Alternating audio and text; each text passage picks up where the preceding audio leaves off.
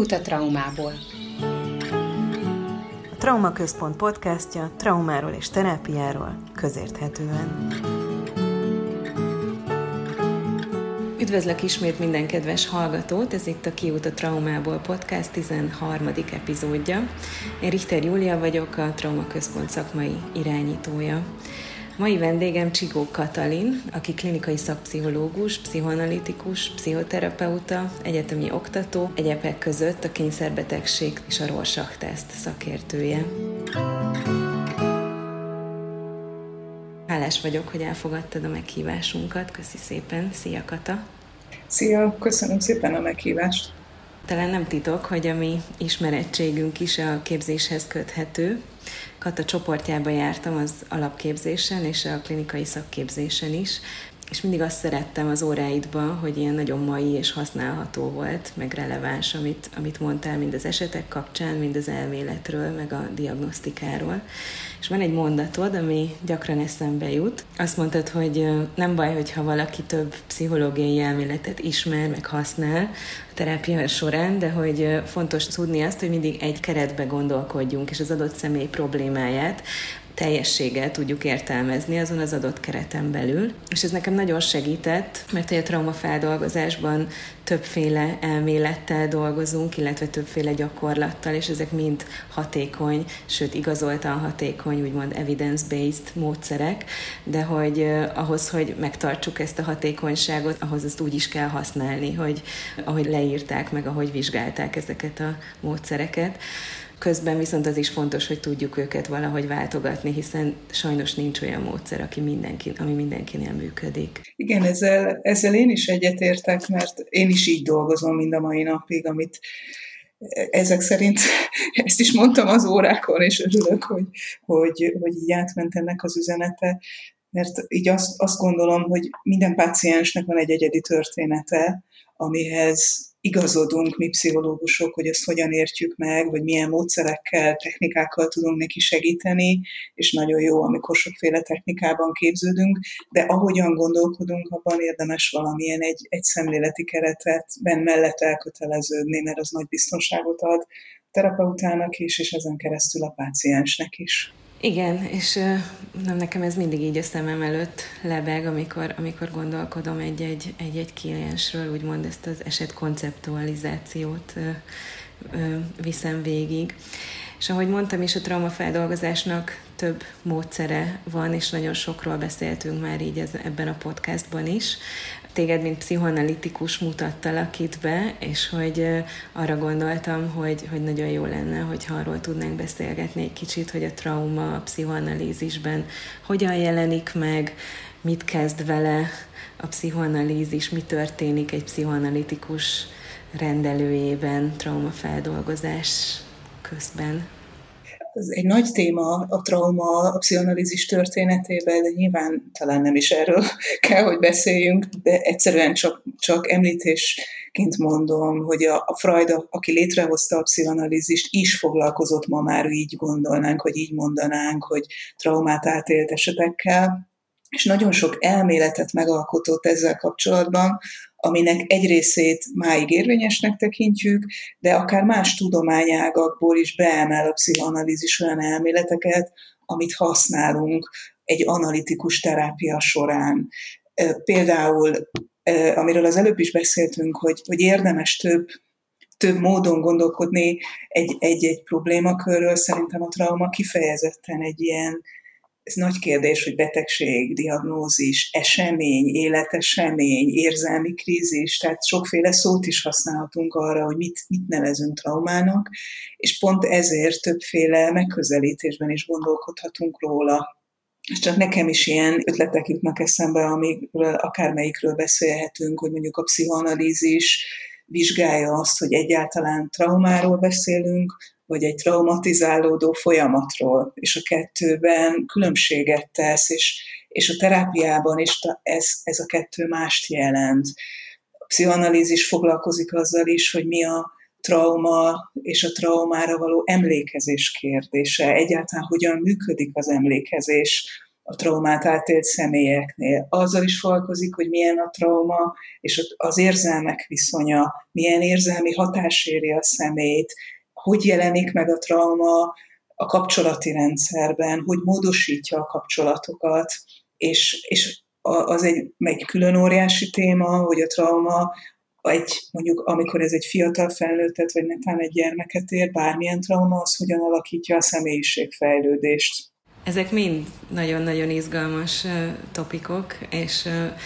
viszont bennem most így megragadt a legelső, amit mondtál, hogy megkülönbözteti a traumát, illetve egy traumatizáló folyamatot. Erről tudsz többet mondani egy picit, hogy ez, ez mit jelent? A, amit traumának tekintünk, az egy olyan definíció szerint, ahogyan erről az analízis is gondolkodik, egy olyan extrém esemény, aminek a feldolgozására a személy nem képes, tehát túlterheli a működésrendszerét, akár fizikailag is, érzelmileg, lelkileg,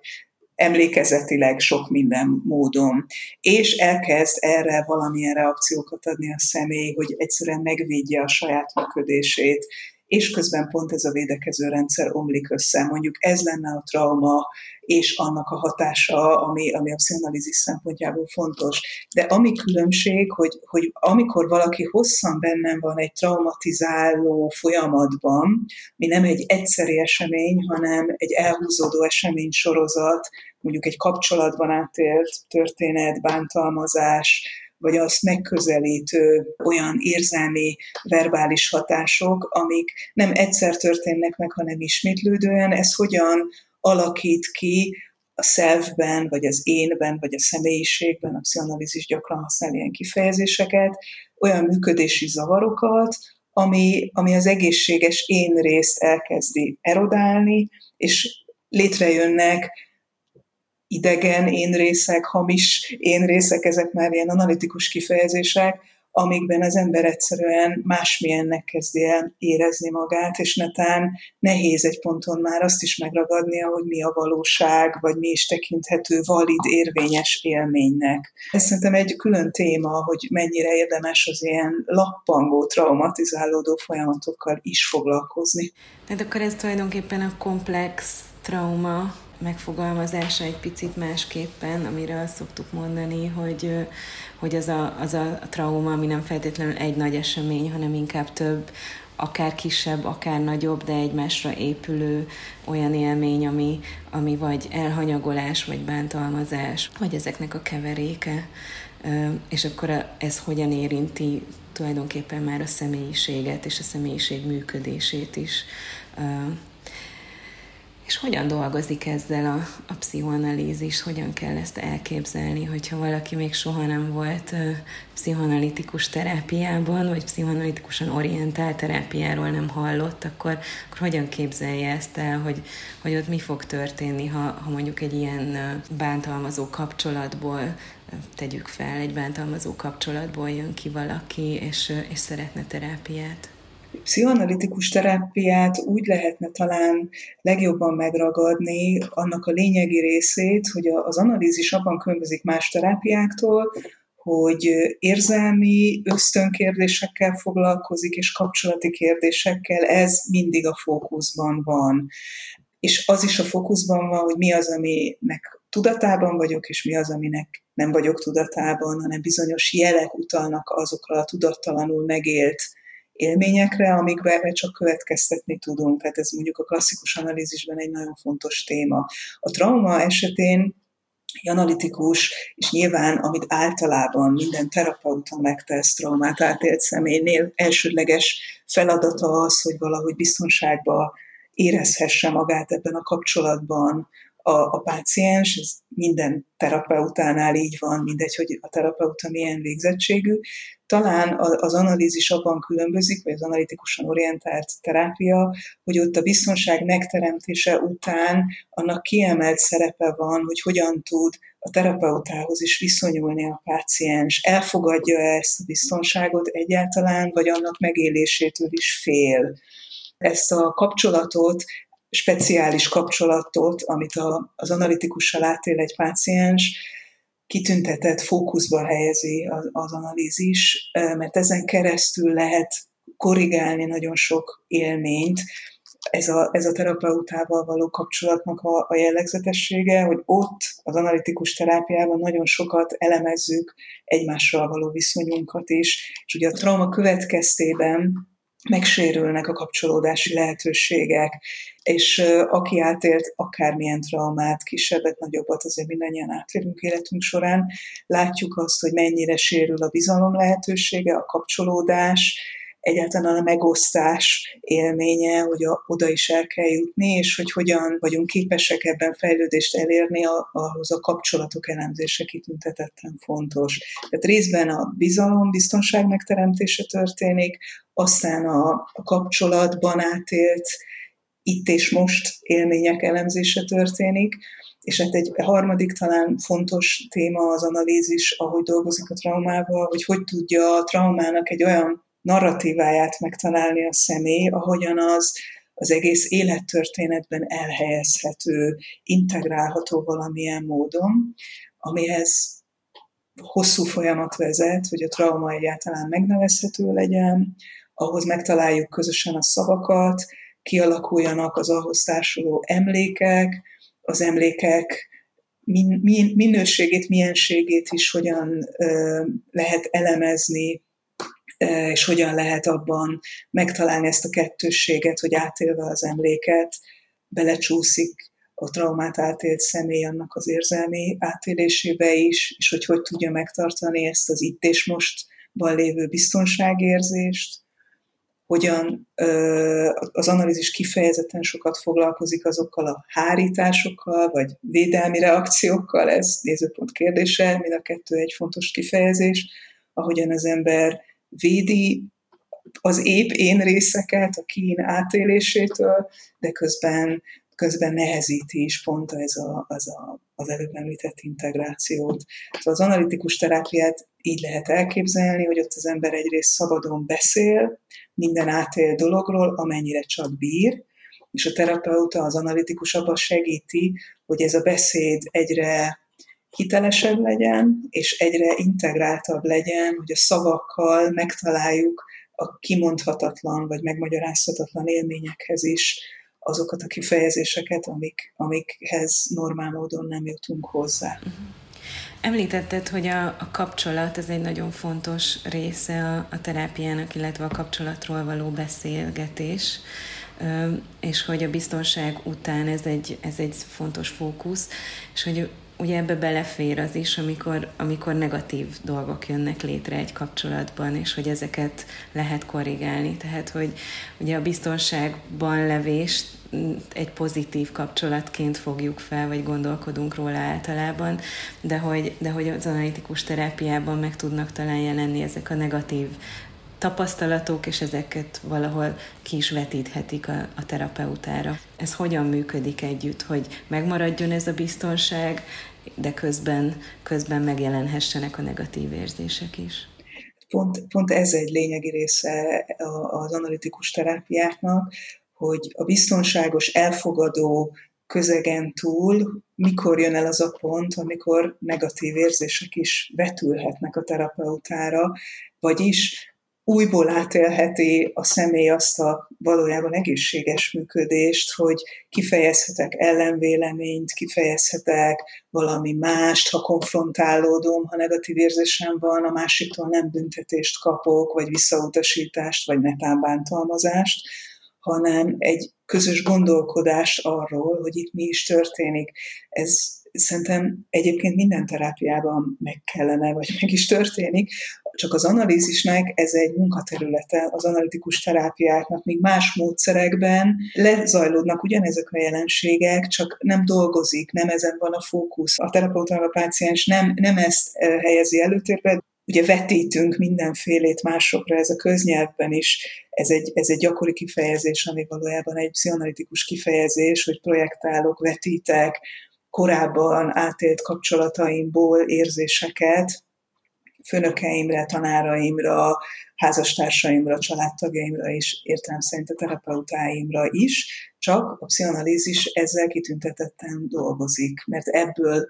ezt felhasználja, mint terepet, információszerzési terepet arról, hogy megértsünk jelenségeket. Ugye a pszichoanalízisnek mindig az a lényege, hogy az átéltek megértésére törekszik, mert az a meggyőződésünk pszichoanalitikusként, hogy attól, hogy valamit értek,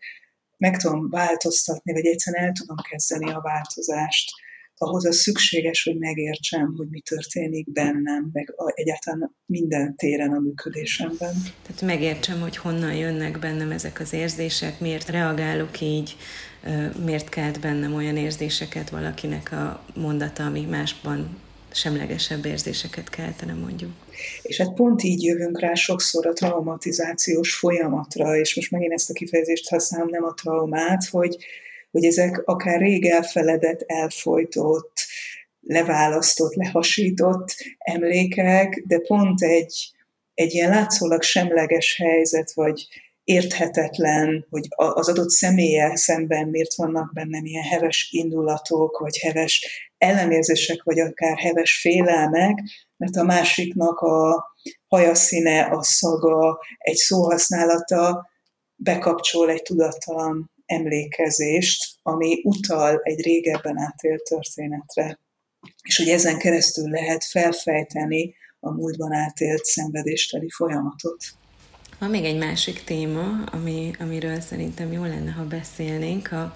trauma és a kényszerbetegségnek az összefüggései, mert hogy te nagyon sokat foglalkoztál a kényszerbetegséggel, vagy foglalkozol szerintem folyamatosan.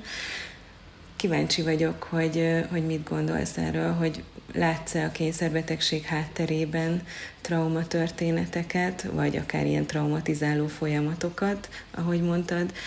illetve hogy egy picit a hallgatók számára is tudnád mondani, hogy mi ez a kényszerbetegség, ez szuper lenne. A kényszerbetegség egy elég bonyolult és összetett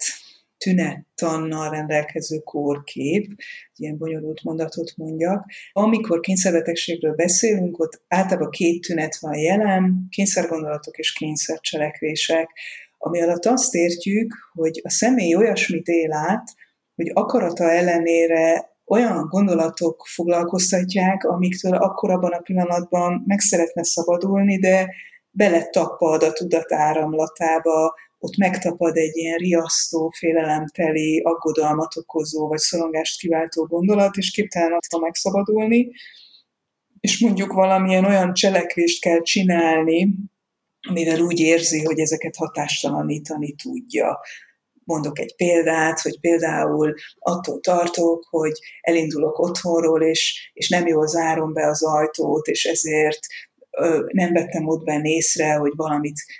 elfelejtettem kikapcsolni, ezért tűz lesz, leég az egész társasház, és ez az én hibám lesz, és hogy ezért maximális figyelemmel kell mindig elhagyni a lakást, és egy pillanatra is elkalandozik a figyelmem, akkor valami jóvá tehetetlen hibát követek el. És akkor ez a gondolat nem hagyja nyugodni az embert, ezért egyszer, kétszer, háromszor, tizenháromszor visszamegy, és végeláthatatlan módon ellenőrzi azt, hogy addig a tökéletes pillanatig eljusson, amikor úgy érzi, hogy mondjuk száz százalékkal megbizonyosodik arról, hogy megfelelően cselekedett. Csak ugye ez a csapda a kényszerbetegségbe, hogy sose jön el ez az érzés. A trauma és az OCD összefüggése egy érdekes kérdés, az a, talán az egy hiánya a szakmánknak, hogy azért ezzel olyan keveset foglalkozunk, vagy nem evidens, hogy azt gondolnánk, hogy a kényszerbetegség hátterében is érdemes traumát keresni, és egy-egy élettörténetet hallgatva a páciensektől kiderül, hogy de átélnek traumát, miközben nem törvényszerű, hogy a traumát átélve abból kényszeres tünetek alakulnak ki. Azt talán az ember természetesen is átéli, hogy normál veszteségnél, vagy normál gyásznál mindannyian igényeljük a biztonságot, és a biztonságban valamilyen rituáléhoz könnyen, könnyen nyúlunk, és könnyen fordulunk a rituálékhoz, de a rituálé az biztonságot ad, hogy valamit közösen átélünk egy veszteség után a családtagjainkkal, megtaláljuk annak a módját, hogy hogyan emlékezzünk a veszteségeinkre, a kényszeres jelenségeknek a természetes változatai, hogy ismétlődően elmondunk formulákat, akár az imádságaink ilyenek, vagy akár bizonyos szokásaink ilyenek. De hogy, hogy van, van azért arra is példa, a páciensektől lehet ezt hallani, hogy mondjuk egy-egy extrém helyzetet átélve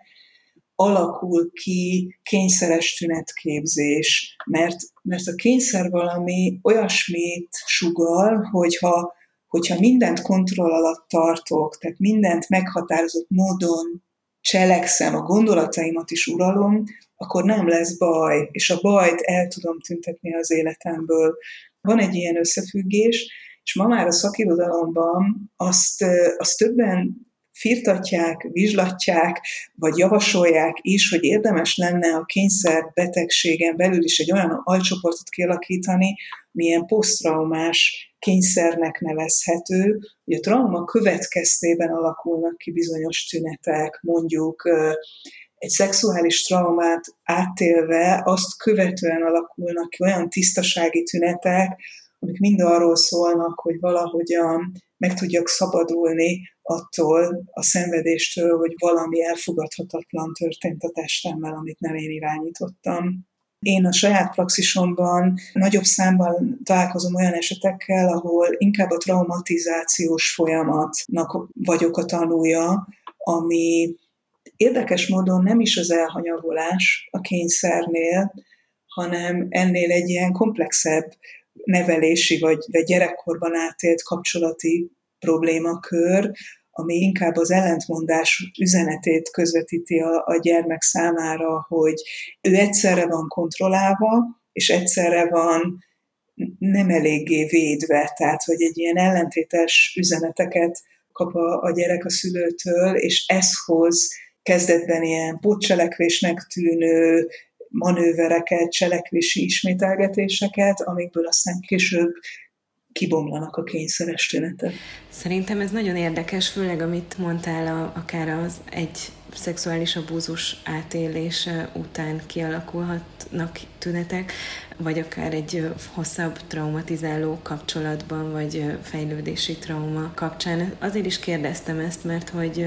hogy ezt én is tapasztalom pácienseknél, hogy akik főleg trauma átélése után keresnek meg engem, hogyha nem is kényszerbetegség, amit így összességében lehetne náluk diagnosztizálni, de hogy kényszeres tünetek előfordulnak elég gyakran. Vagy pont tényleg, amit említettél, hogy a tisztaság mentén, vagy a biztonságkeresés mentén alakulnak ki pont ez a ajtócsukás, biztosan bezártam-e, sokszor vissza kell menni, és hogy a szorongásnak, ugye a posztraumatikus szorongásnak az egyik válfaja ez, amikor a szorongás így jelenik meg, hogy ilyen cselekvésekkel próbálja az illető oldani saját magának.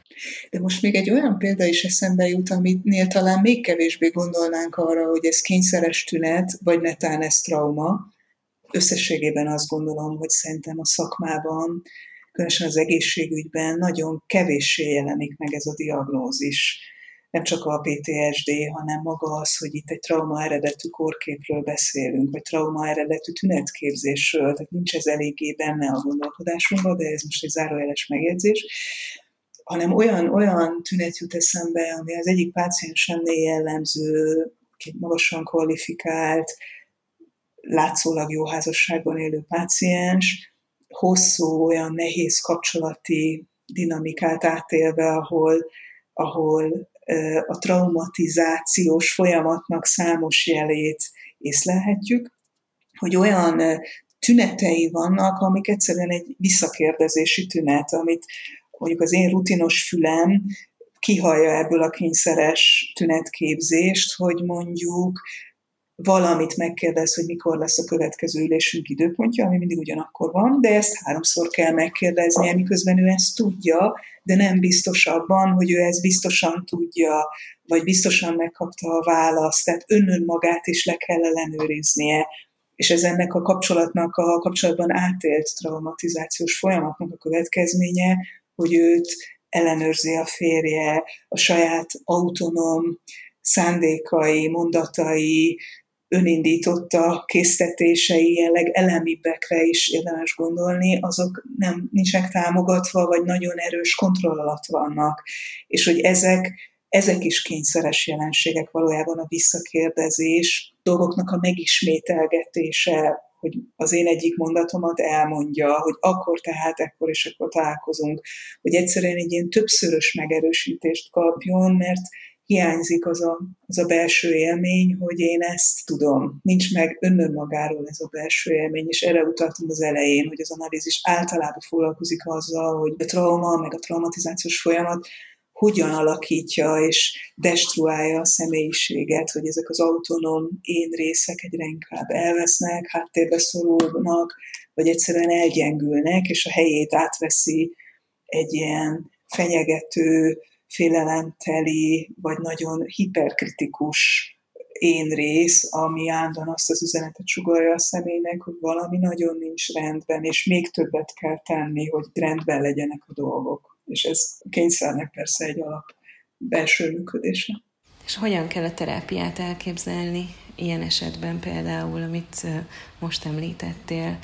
A cél azt gondolom az, hogy megerősödjön az az én rész, és hogy, hogy bízzon a saját autonómiájában, de hogy milyen lépésekben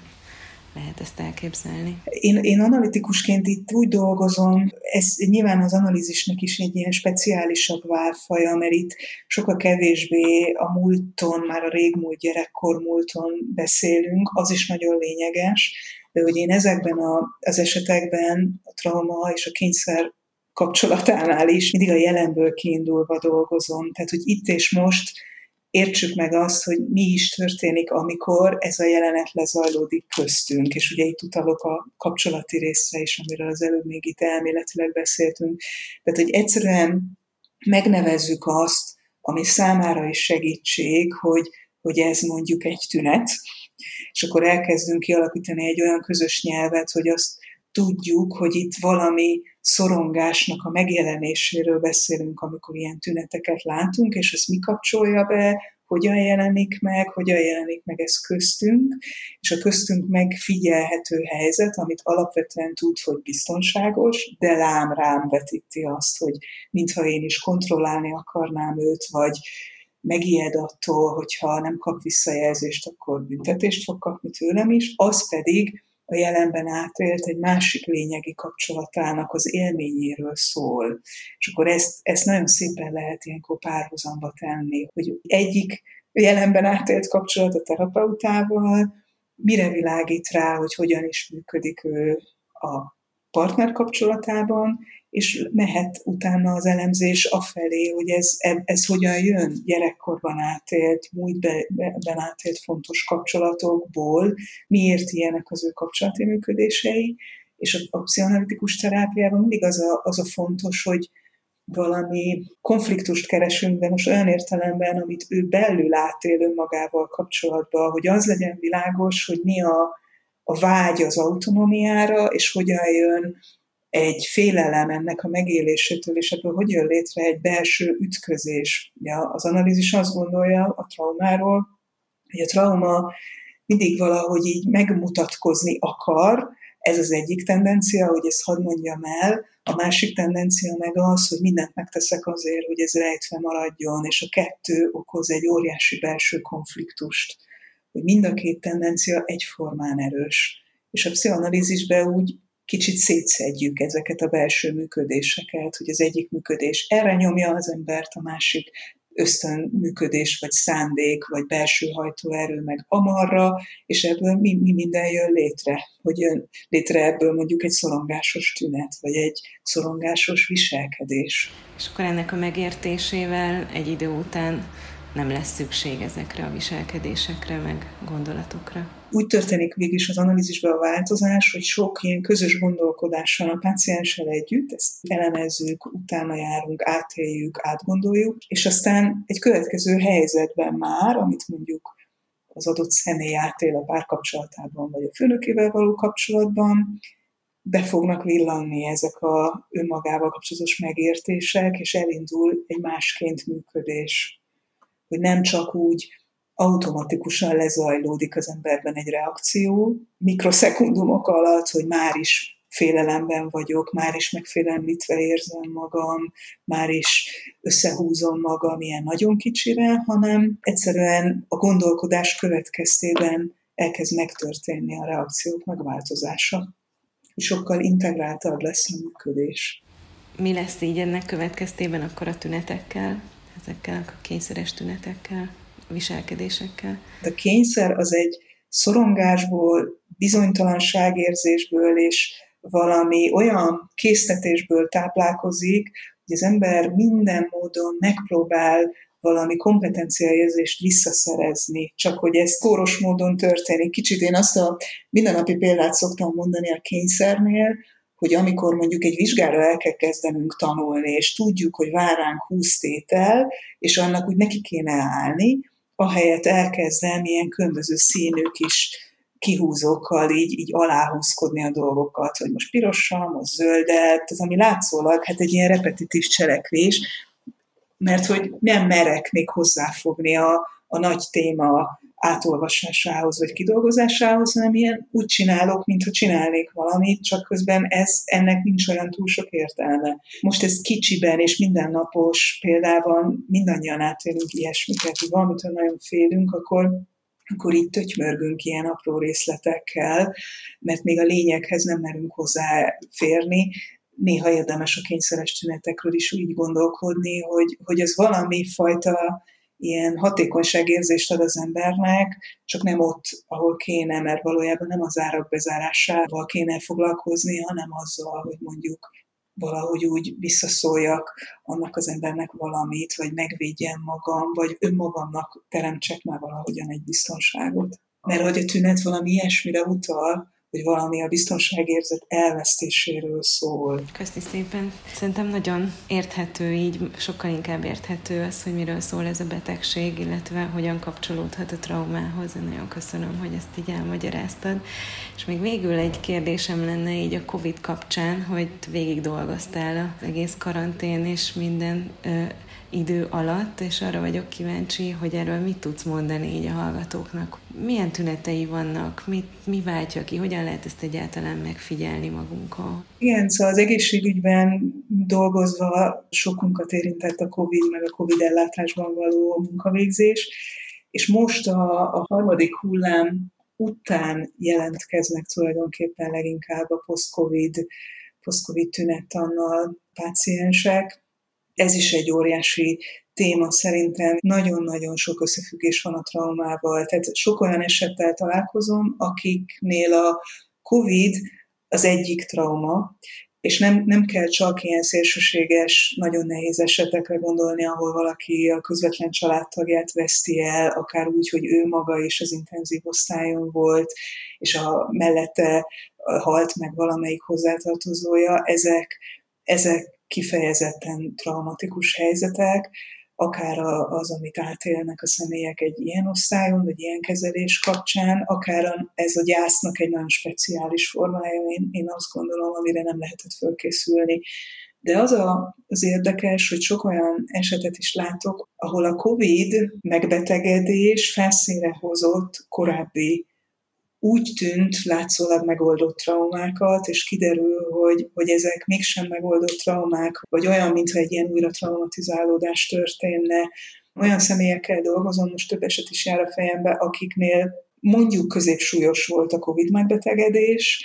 tehát például nem kerültek kórházba, de hetekig tényleg súlyos tüneteket éltek át, és akkor ennek a olyan elhúzódó krízise, ezt is erről is beszéltünk talán az elején, hogy, hogy a trauma, meg a krízis, elhúzódó krízis néha kicsit ilyen szinonimaként használhatók, a COVID kapcsán szerintem kifejezetten, hogy ez egy elhúzódó krízis szituáció, hogy azzal szembesültek, amikben egyrészt a, a váratlanság, a kiszámíthatatlanság, és annak a tartós bizonytalansága, hogy semmi kapaszkodom nincs, hogy mi fog történni.